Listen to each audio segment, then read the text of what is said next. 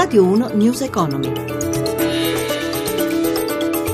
Le 18.03, 44 secondi, buon pomeriggio, ben trovati da Luigi Massi, chiusura debole oggi per le borse europee, Giancarlo Zanella dalla redazione di Milano, a te.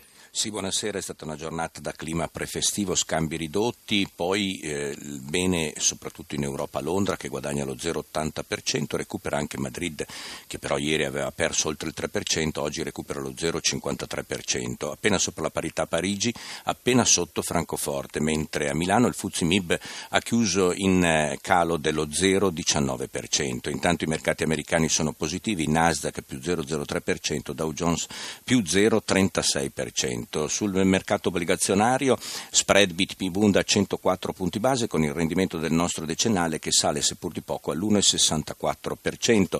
Si riduce anche lo spread tra bonus e Bund che ieri era stato mh, mm, eh, al centro dell'attenzione eh, con un rendimento dell'1,79%. Infine per quanto riguarda il mercato valutario l'euro recupera ancora terreno nei confronti del dollaro e si riavvicina al cambio di un dollaro e 10 cent. A te la linea.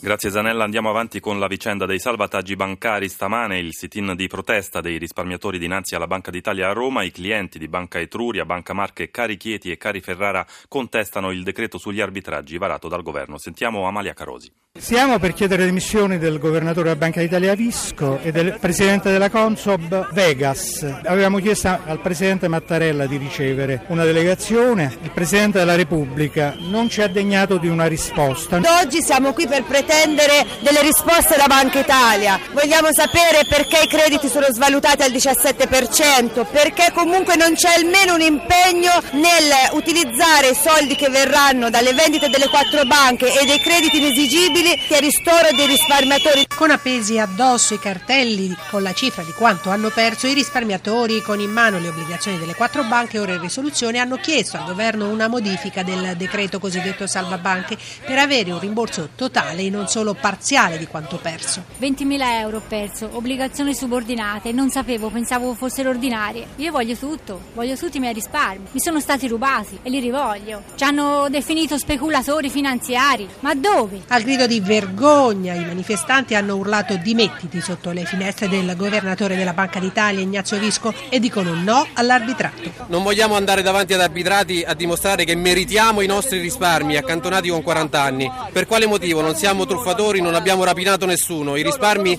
non dobbiamo meritarli, sono nostri. Noi continuiamo, bisogna che il governo si metta in testa che questa è una questione che va anche oltre, però è il problema fondamentale dei 130.000 raggirati. Il problema è il segnale che si dà al paese, è il fatto che il risparmio ti può essere tolto dalla sera alla mattina.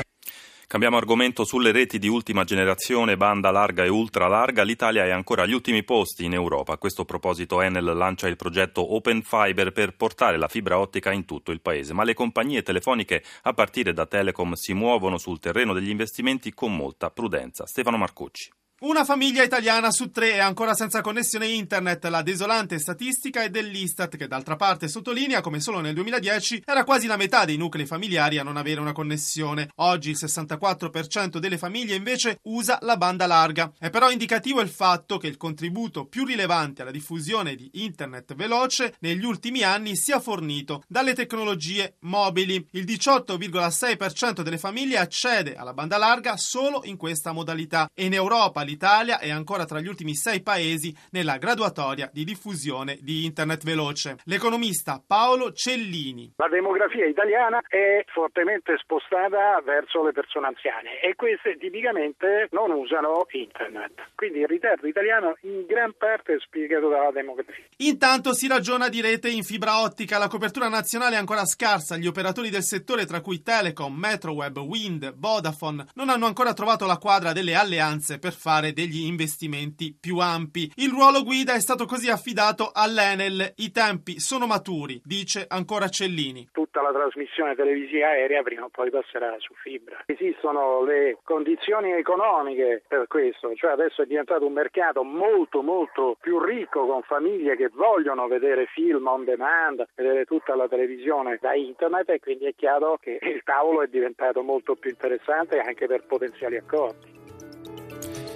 Le 18.08 News Economy a cura di Roberto Pippan torna domani alle 11.32 in regia Ezio Bordoni da Luigi Massi. Buon proseguimento d'ascolto su RAI Radio 1.